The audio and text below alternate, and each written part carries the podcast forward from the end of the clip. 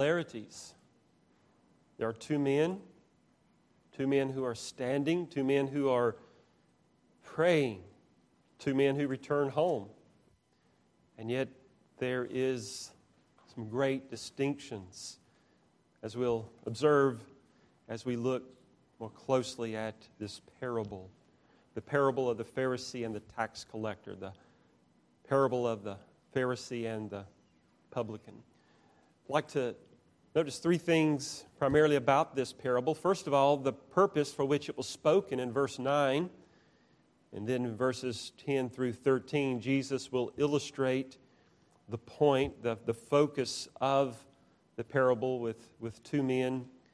And then Jesus himself brings the parable to an end with the conclusion. And we'll try to add some points of application at the end. So, first of all, the aim of the parable.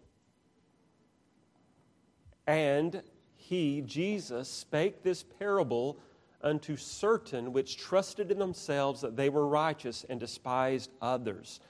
So, this parable is told to those, number one, who trusted in themselves that they were righteous, and number two, treated others with contempt.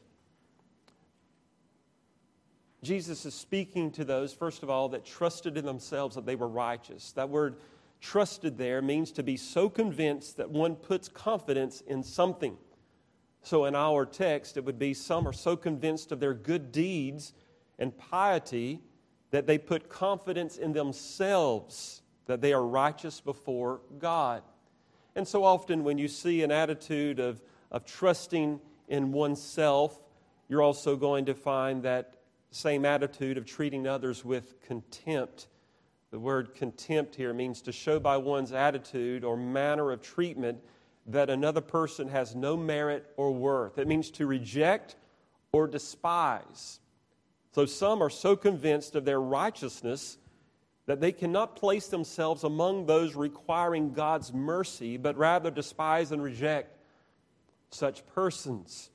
So, in other words, Jesus is condemning an attitude that looks at themselves and observes reasons why they are right with God, and others and observes reasons why they are not right with God.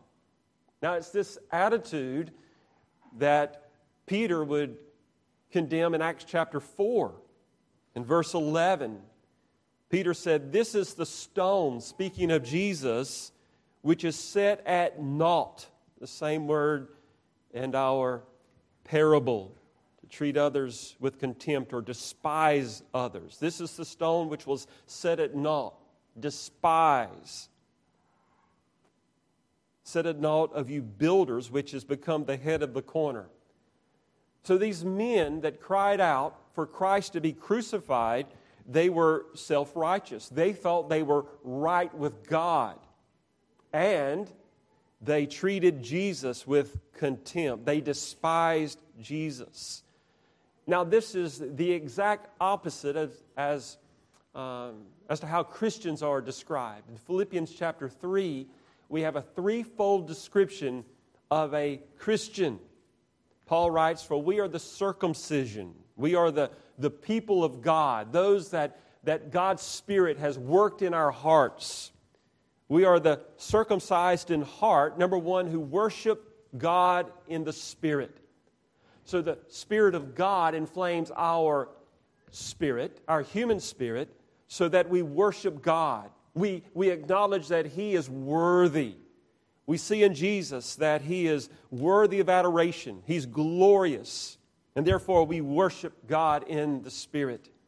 And we rejoice in Christ Jesus. We make our boast this morning in Christ Jesus. We are the circumcision. And thirdly, and have no confidence in the flesh. We're not trusting in ourselves that we are righteous not if we're children of God. It's not that we, we never struggle with these areas, but, but we recognize ultimately and fully our salvation must be in the person and work of Christ. We have no confidence in our flesh. Because when we put confidence in our flesh, we fail and fail miserably. When you place your confidence in your ability, what is the end? Well, it's dishonoring to God and it always leads to confusion. For example, if I attempt to preach this morning in my own ability, it's going to be a miserable failure. If I try to raise my children in my own ability, it's going to end in disappointment. And you fill in the blank, whatever it might be. Our confidence is not in the flesh, it's not in our own ability, it is in God, what God has purposed to do, and what God through His Spirit does within us. That's a hard lesson to learn, but God is faithful to bring us to that point where we acknowledge that we have no reason to boast in our own strength or ability. Paul learned this in 2 Corinthians chapter 1 verses 8 and 9. God would teach Paul this lesson, not to put confidence in the flesh. Again, even as Christians, we have a sinful tendency to rely upon our own perceived strength or our perceived wisdom. So, what does God do?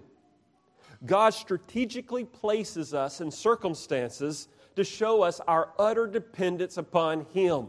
Have you been there? Live long enough and you will. Again and again and again. So Paul wrote in 2 Corinthians chapter 1 For we would not, brethren, have you ignorant of our trouble, which came to us in Asia, that we were pressed out of measure, above strength, insomuch that we despaired even of life it appeared as if we were going to die in our service toward Christ. There was no way out. But we have the sentence of death in ourselves.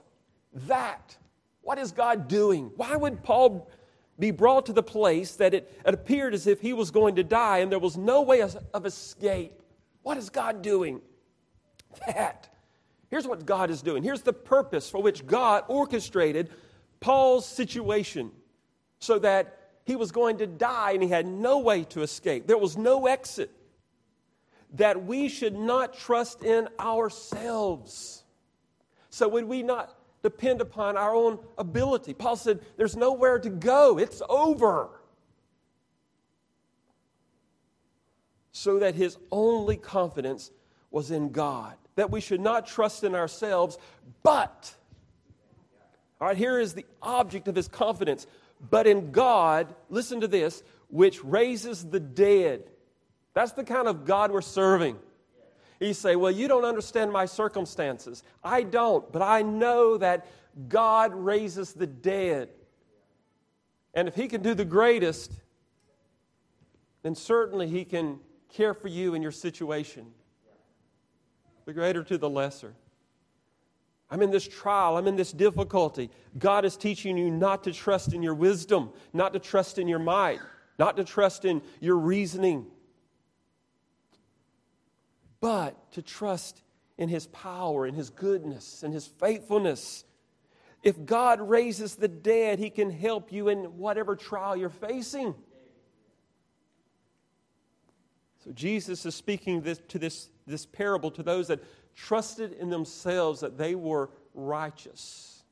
We're righteous and therefore treat others with contempt. So let's notice the parable is illustrated with, with two men, really two opposites, even though there were similarities. So, first of all, verse 10 two men. So, two men went up into the temple to pray. And that's really where the similarities end. So two men went up to the temple to pray. So the one, a Pharisee. So let's think about the Pharisee in verses 11 and 12. So the Pharisee stood and prayed thus with himself God, I thank thee that I'm not as other men are, extortioners, unjust, adulterers, or even as this publican. See, he despises others. He despises the publican. Notice he trusts in himself that he's righteous. Verse 12 I fast twice in the week, I give tithes of all that I possess.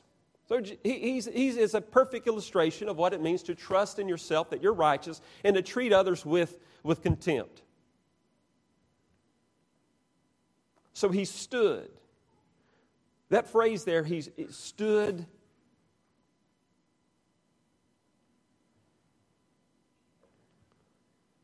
Let's see. stood and prayed thus with himself, it's somewhat ambiguous in, in the original. It could mean that he stood by himself. It could mean, as we read here, he stood and, and prayed thus himself. It could very well be both are true. He stood by himself and he prayed about himself. See, the word Pharisee means a, separate, a separated one, separatist. They were separated from all others because of their own righteousness. So here he is. He's, he's standing by himself because he cannot associate with people that he holds with such contempt. Now, we have to understand that in, in Jesus' day, Pharisees were actually respected. That they were looked upon, this Jewish sect, as people that, that went above and beyond even the call of, of, of God's word. They were well respected. And yet we recognize that, that they had a holier than thou attitude. And that was true of this Pharisee. He, he had this holier than thou attitude. Therefore, he could not mingle with others because he was superior to them. And you see that in his prayer. In fact, when he prays, he uses, you know, the pronoun I five times. So he's praying really about himself. In fact, as you read this prayer of the Pharisee, it sounds like another prayer, not a prayer. It sounds like uh, another speech that's found in the Bible. It sounds like someone else that was speaking about their accomplishments.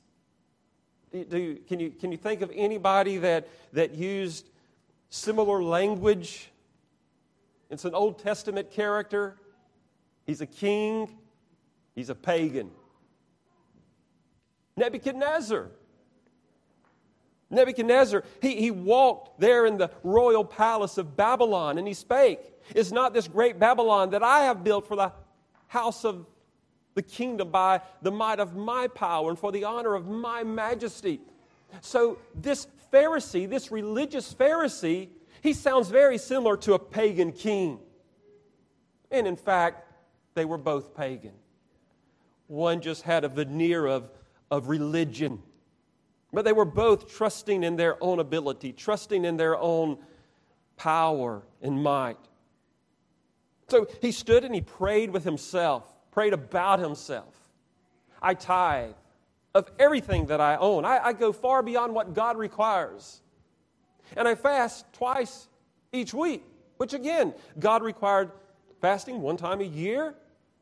He fasts twice a week.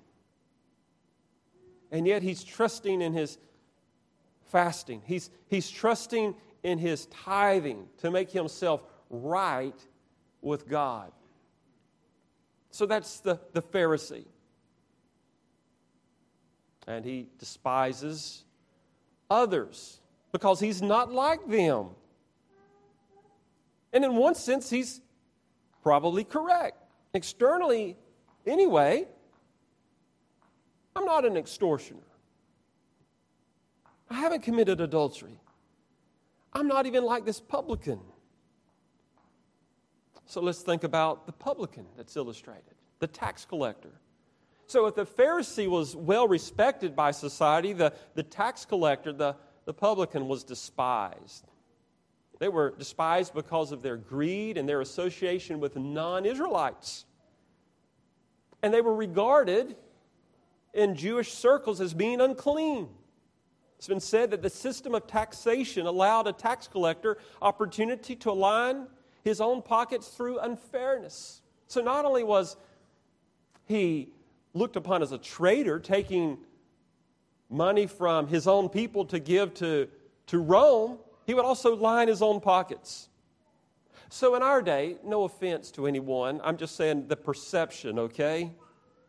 In our day, lobbyists are sometimes viewed as dishonest and unethical. They're hired guns to make large profits by serving the interest of large corporations.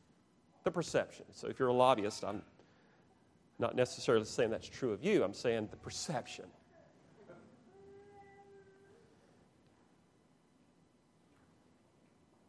So the tax collector, he's despised. Notice too, he's standing far off as he prays. Verse 13, and the publican standing afar off. So you have two men that are standing, probably both standing aloof from everyone else. And yet the publican is standing afar off because, not of his pride, because of his humility. At this point, he's come under conviction by, by, by God. He feels to be unclean. He feels to be what other people think that he is. So he stands afar off. But notice his prayer God, be merciful to me, a sinner. He's smiting his breast. He's calling out to God God, be merciful, be propitious, be favorably inclined toward me. God, be merciful to me, a sinner. In the original, it's actually God, be merciful to me, the sinner. He recognizes his own sinfulness and his desperate need of God's grace and forgiveness. But hasn't this been the cry of sinners? transcending cultures and times, century after century, millennia after millennia. Have mercy upon me, O God.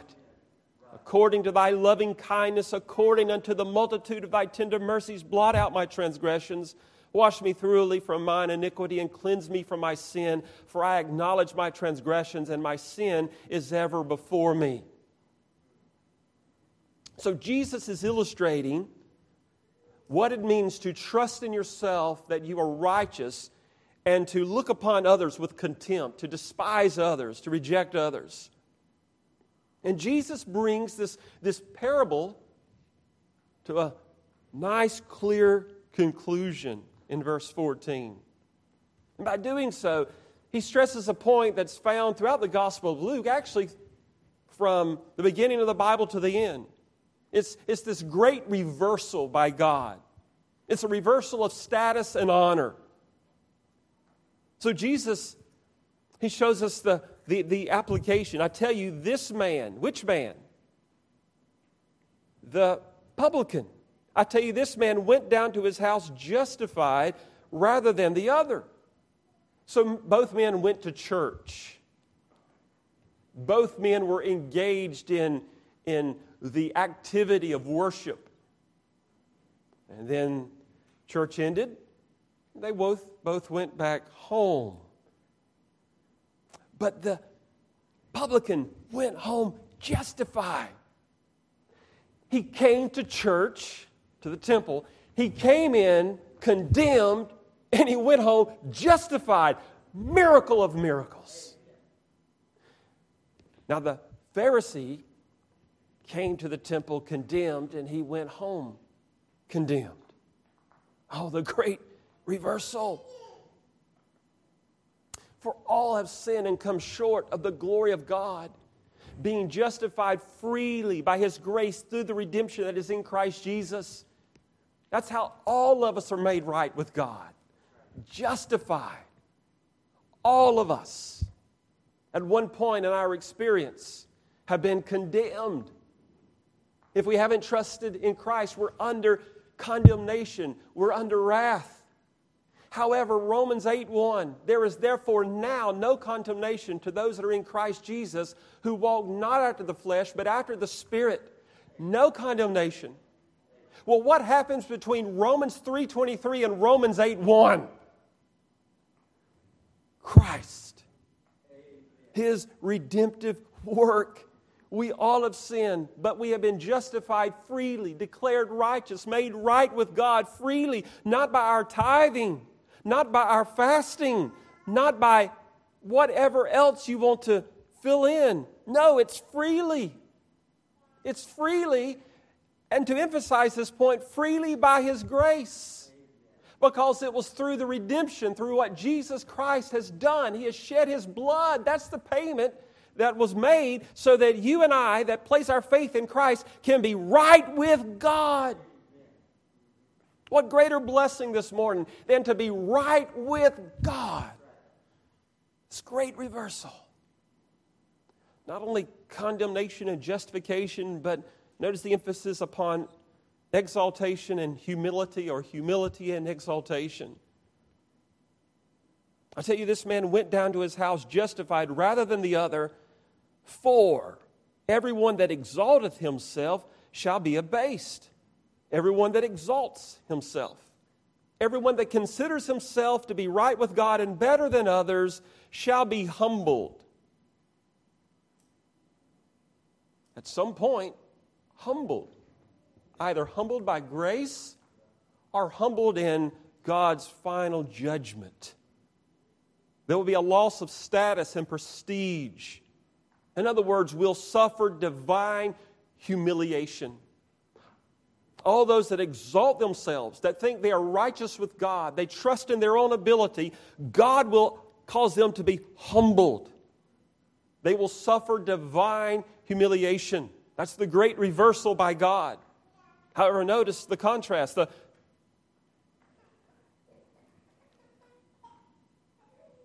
the other side. Conversely, for everyone that exalteth himself shall be abased, and he that humbleth himself shall be exalted. He that humbles himself in a, in a favorable sense, who recognizes God is God and, and we are dependent upon God. We have no ability, we have nothing to make ourselves righteous before God in and of ourselves. To the person that humbles himself before God, he shall be exalted in a favorable sense. God will humble the proud and exalt the humble. And again, this is found throughout the Gospel of Luke. It begins in the opening chapter in, in Mary's Magnificat. He has showed strength with his arm. He hath scattered the proud in the imagination of their hearts. He hath put down the mighty from their seats and exalted them of low degree. He hath filled the hungry with good things, and the rich he hath sent empty away. It's great reversal by God. Or in Luke 6:20, the beatitudes and the woes. And he lifted up his eyes on his disciples and said, Blessed be ye poor, for yours is the kingdom of God. Blessed are ye that hunger now, for you shall be filled. Blessed are they that weep now, for ye shall laugh. Do you see the reversal?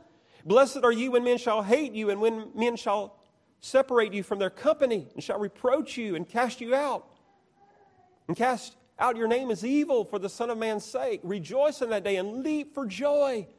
For behold, your reward is great in heaven. For in the like manner did their fathers unto the prophets.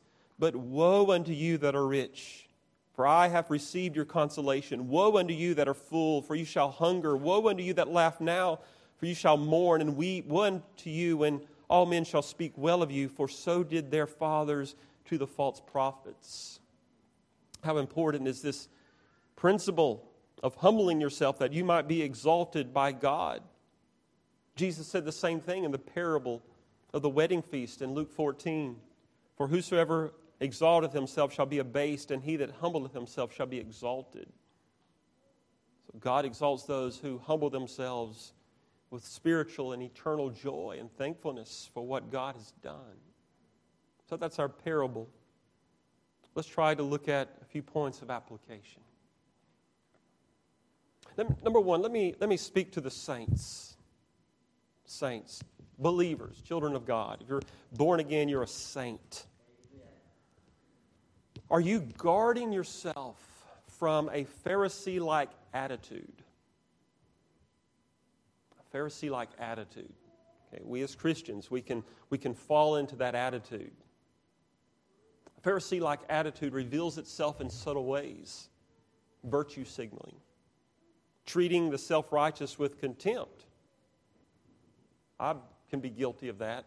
I despise self righteous people. Well, I'm despising others, right? Belittling those that we think might be immature in their doctrine of salvation. I mean, there's a host of ways, right, that we can have a Pharisee like attitude. But let's consider two contexts in which believers might fall into this Pharisee like attitude. First of all, in the context of the church. The context of the church. Say, no, that, that, could, that could never happen in church. Well, it happened um, throughout the New Testament epistles. It happened with the disciples, the early disciples. Listen to, to what happened in Luke chapter 9. So Jesus has just talked about going to the cross and dying. Then I'm sure they're probably grieving at this point, wondering what's happening. Well, actually, here's their response to I'm going to go and die. Then there arose a reasoning among themselves which of them should be the greatest. That's, that's right embarrassing to even read, especially when, if you're like me, I can place myself right there among them. Maybe I wouldn't be so overt to express it that way, but the tendency's there. Which would be the greatest? See, it's true. I think that we don't mind being called a servant or even calling ourselves servants, but we get rather upset when somebody treats us like a servant, right? I'm a servant. I'm a servant of the church. Okay, do you mind um, cleaning the toilets uh, this week? What? Who are you to ask me to do something so menial? Um, why? Why would that be a problem? Because I'm the greatest. I'm the greatest. So Jesus, perceiving the thought of their heart, took a child and set him by him, and said unto them, Whosoever shall receive this child in my name receiveth me, and whosoever shall receive me receiveth him that sent me, for he that is least among you all, the same shall be great. Who's the greatest? The one that has this childlike demeanor and faith. And by the way, we never get to the place where we no longer should have this childlike demeanor and attitude. Okay? So sometimes we think, well, that, that's, that's talking about conversion. No, it's talking about the Christian life. Now, there's a place where, yes, we spiritually mature, but at the same time, we're always dependent upon the Lord, like children are dependent upon their parents for sustenance and help. So it can happen in the church. Who is the greatest? So, again, I don't think we would articulate that but do we ever struggle with that attitude? Who's the greatest? That's a Pharisee like attitude. Paul had to address that in Corinth. Listen to 1 Corinthians 4 7. For who maketh thee to differ from another? All right, if there's anything at all this morning pleasing to God in our life, in our understanding, in our behavior, in our character, why is that? What about in our gifting? And what hast thou that thou didst not receive? Well, the, the, the answer is, is obvious. Who makes, who makes you different from another? God, the good qualities. What do you have that you haven't received? Everything I received has come from God. Anytime I show humility to my wife, it's, it's because of God's grace. If I'm able to serve in the church it's because of God's grace. If I'm able to preach to you this morning without wanting a little bit of self glory or a lot of self glory, it's going to be by God's grace because innately it's not in here. Well, if I understand something about the doctrine of salvation, I recognize it's really by grace. God really did choose me before the foundation of the world, and I really know what that means. It's because of God's grace. So I'm not going to despise others if they don't have the same degree of understanding that I have, whether it comes to the doctrine of salvation, the doctrine of the church, whatever it is, whatever we've received that's honoring to God, it's because God has blessed us with it. I can't have a Pharisaical attitude. Maybe you've been invited to a, uh, to a, a friend's church or to a special meeting, you went to a conference, and maybe people didn't do things just like you did. And, it, and it's easy. It's easy for us sometimes to think, this is wrong, this is wrong, and this is wrong. What about the fact that this was right, this was right, this was right? There was a lot right. And no, bonk, bonk, bonk, this is wrong. What is it? What's wrong with these people? See, we can creep into that Pharisee like attitude. At least I can. Maybe you have experienced that. Now, if you didst receive it, why dost thou glory as if thou hadst not received it? In other words, why are you acting like God didn't give it to you? Why are you boasting in your own ability? See, it can creep into the church. And our interaction with one another and our responsibilities that we have. in our gifting.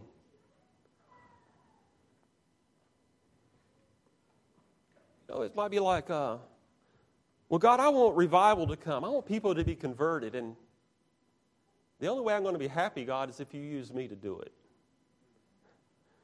Well, we want to be used by God. Certainly, we ought to pray in that, that manner.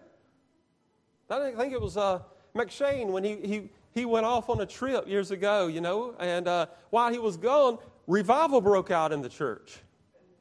He got back, he was happy that God used someone else.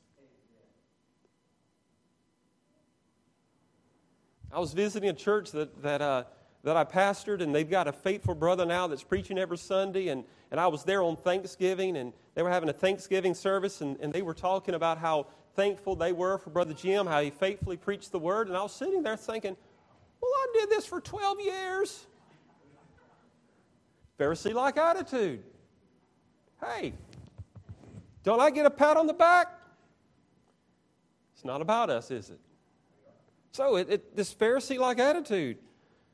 So, therefore, humble yourselves, therefore, under the mighty hand of God, that he may exalt you in due time. Let us be careful that we don't have the Pharisee like attitude, standing aloof because we're better. See, there's no place in the church for anyone standing far off. Not the publican, not the Pharisee, not if we've come to faith. There's no place for standing afar off for, for any believer. Listen to Ephesians 2. And that he, Christ, might reconcile both unto God. Speaking of Jews and Gentiles, these two ethnic groups, they've been reconciled both unto God in one body by the cross, having slain the enmity thereby, and came and preached peace to you which were afar off, and to them that were nigh. For through him we both have access by one Spirit unto the Father. So let us be careful that we're not like the Pharisees standing aloof because we're better than others. And this morning, please don't be like the tax collector if you've come to faith. You're not a second class citizen in the house of God. say, what about my past? I don't care. Have you come to faith in Christ? There's no need to stand afar off. I recognize in conversion there's a place for beating our breasts. God be merciful to me, a sinner. I can't come near others. I'm sinful. Oh, but you've come to faith and we warmly embrace you as Christ Jesus our Lord has. Right, church? Yeah, we're, we're, we're wanting our churches to be places where the gospel is preached and the Spirit is at work and hearts are being broken and people are coming to faith in Christ. Not just church people or people that have attended church. We want people that have been broken by sin to come to Christ and recognize you're, you're not a second class citizen. Your past doesn't make you have to stand afar off. You don't have to come and sit on the back row and leave when singing uh, starts at the end of service. You can stay for fellowship. You can come right here in the middle of us and carry on the conversation with the rest of us. church, let us be careful that we don't have a Pharisee like attitude that would make someone feel like they have to stand afar off. And then the church can have a Pharisee like attitude in the context of evangelizing. The Pharisee standing by himself. Now, God has called us to be holy. There's no argument with that among Christians. And we must navigate our pursuit of holiness without compromise but at the same time, loving the lost. And here's sometimes where, when we see the, the horrible state of our culture, it's, it's so easy, it is for me to become insulated. I mean, that sometimes can be the safest route to follow. I'm not going to compromise my faith and holiness or my home or even the church because we just hope that we don't have to deal with people out there and get our hands dirty. But, friends, we must pursue holiness and at the same time pursue the sinner. Holiness with love, with empathy, with a burden for souls, souls, eternal souls, perishing souls who must believe in Christ. And it's that gospel that God has entrusted to us. I think Jesus, I know Jesus, he, he made this point clear in his prayer in John 17. I pray not that thou shouldest take them out of the world, but that thou shouldest keep them from the evil. So don't take us out. Protect us from evil. Satan is real. He's a roaring lion. He's seeking to devour us. That's true. And we've got to be wise. Certainly, we have to be wise as we pursue holiness. But we have to be loving as we reach out and communicate the gospel to the lost. I remember several years ago when one of my daughters, she was in college, local college, and she called me one day and she said, uh, Dad, can you have an extra Bible that I can have? And I said, Certainly, honey, I have an extra Bible. Why do you need an extra Bible? And she says, Well, I'm meeting someone at school for lunch. I said, Well, that's wonderful. Um, she said, Yeah, I need to give them a Bible. I said, They don't have a Bible? What, you know, what's up with that? And she said, Well, this person's an atheist. And I said, Ho, ho, ho. You're having lunch with an atheist? I'm not so sure about this, honey. You know, because my fear was that Abby, by the end of the day, would be an atheist. She would recant her faith, apostatize, and my little girl would be lost. But she responded, But, Dad, isn't that what you taught us? Okay. Um, let me let me think about this for a moment. So, yeah, I have a Bible. Certainly, I'm not talking about sacrificing children who aren't ready to communicate the gospel, but at the same time, maturing to the place that we can. In fact, is there a safer environment to share the gospel with the lost than even our own home? Having someone over for dinner that's an unbeliever and using that opportunity to communicate the gospel. This same daughter I'm speaking of, she's brought, she's brought a lot of people over for family devotion. It would probably shock you, and you might tar and feather me out of Huntsville if you knew the people that we've had at family devotion. Not because I invited them, but she brought them. But it's a safe environment, it's one that we can control. So we have to be careful that we don't have this Pharisee like attitude when we're evangelizing, that we're not like the Pharisee who's standing afar off. So you talk with your elders, your pastors, talk with one another. It, it's, it is a challenge to know how to pursue holiness and pursue sinners and to remain light and salt without compromising biblical principles. But the Bible's clear at the same time that if we've been entrusted with the gospel, we're to communicate that gospel both to those in the church and to those outside of the church. So that's my address to the church. Let me address sinners now. By sinners, I don't mean that any of us here are sinlessly perfect, but I'm talking about those of you that haven't trusted in Christ. The Bible is filled with encouragements to us, promises trust in Christ and the blessings that flow out of that faith. So the gospel is good news. It's good news for hell deserving sinners.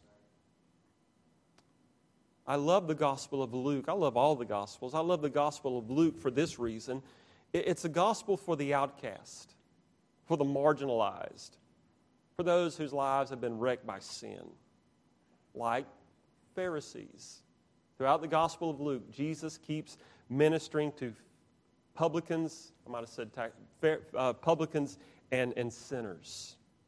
So just, just listen to, to his compassion and his willingness to save those that trust in him. So Luke 5 27. And after these things, Jesus went forth and saw a publican. All right, here's this social outcast, right? This marginalized, this, this person that no one wants anything to, to do with. No offense to anyone here, this morning if you've engaged in this in this past week, but maybe you're the person standing at the street corner with the sign, God bless, I need food. Okay? Sometimes, oh, that's, that's the publican in our society. That's, that's the leper. I don't know. You, you think of that person that sometimes we look down upon. Well, well, Jesus saw a publican. He was named Levi. He's also known as Matthew. He became an apostle. He wrote one of the New Testament books. So he's sitting at the seat of custom, and he said unto him, Follow me. Jesus said to him, Follow me. And he left all, rose up, and followed him. You talk about effectual calling. Follow me. Bam! The Spirit of God. Okay, I'll follow you. I love you. You're awesome. Yeah. And so Levi, how does he respond? He made a great feast in his own house. I wonder what he's going to do with this. What's going on? He's making this great feast. And there was a great company of publicans and of others that sat down with him. He gets all of his comrades together. Hey, come over. I got something I want you to hear tonight. But their scribes and Pharisees murmured against his disciples, saying, Why do you eat and drink with publicans and sinners? Well, what are you doing? What's, what's up with this, this one that claims to be the Messiah? He's actually having table fellowship with, with the outcasts, with the marginalized, with people that are known sinners. And Jesus answering said unto them, They that are whole need not a physician, but they that are sick. I came not to call the righteous, but sinners to repentance. So, we, we see a physician, obviously, maybe a checkup just to make sure everything's uh, is okay. But, but even in that, we, we want to make sure that, that we're being checked out in case there's some type of illness that needs to be brought to light. For me, um, I have to be really, really sick to see a physician. I'm not going to tell you how many decades it's been, but it's been a long time. But if I get to that point, Get me to a doctor. If I collapse right now, get me to a doctor, okay? 911. Something's wrong. The preacher just collapsed. Well, we, we see a physician because we're sick. When you feel well, you're not thinking about the physician, right? You're thinking about ball games, you're thinking about shopping, you name it. But when you're sick, you don't think of anything else but, I want to get better. When you're rolled up in a ball in bed, you're burning up with fever, you got stomach issues, you just want to be well, right? I had an uncle, he was notorious. If anybody had a sickness, he would bring them aloe juice. Now, you know, you put aloe plant on your hand or something for a burn, but to drink it, it was rough. But I had returned from a trip overseas and I was having some real issues with my stomach, and he brought it, and it was horrible, but I drank it. Because if it'll make me better, I'm willing to drink aloe juice. Okay, so they that are holding not a physician, those that are sick. So Jesus says, I came not to call the righteous, he's the doctor. And he came to call those that are sick, that recognize their sickness, that recognize their sin. He has not come to call the righteous, but sinners to repentance, to repent, to turn from your sin and embrace Christ. And Christ is so loving. He receives all that come to him in faith, that come to him seeking forgiveness. Happened with Levi, it happened with, with Zacchaeus. You know, that wee little man Zacchaeus? He was a chief among the publicans, we're told in Luke 19. And he was rich. I wonder how he got rich. Well, he was a chief publican. And we read, and he sought to see Jesus. Now, I want to ask you a question, okay? I'm going to give you a test. Who is seeking whom? Well, let's read our text and find out.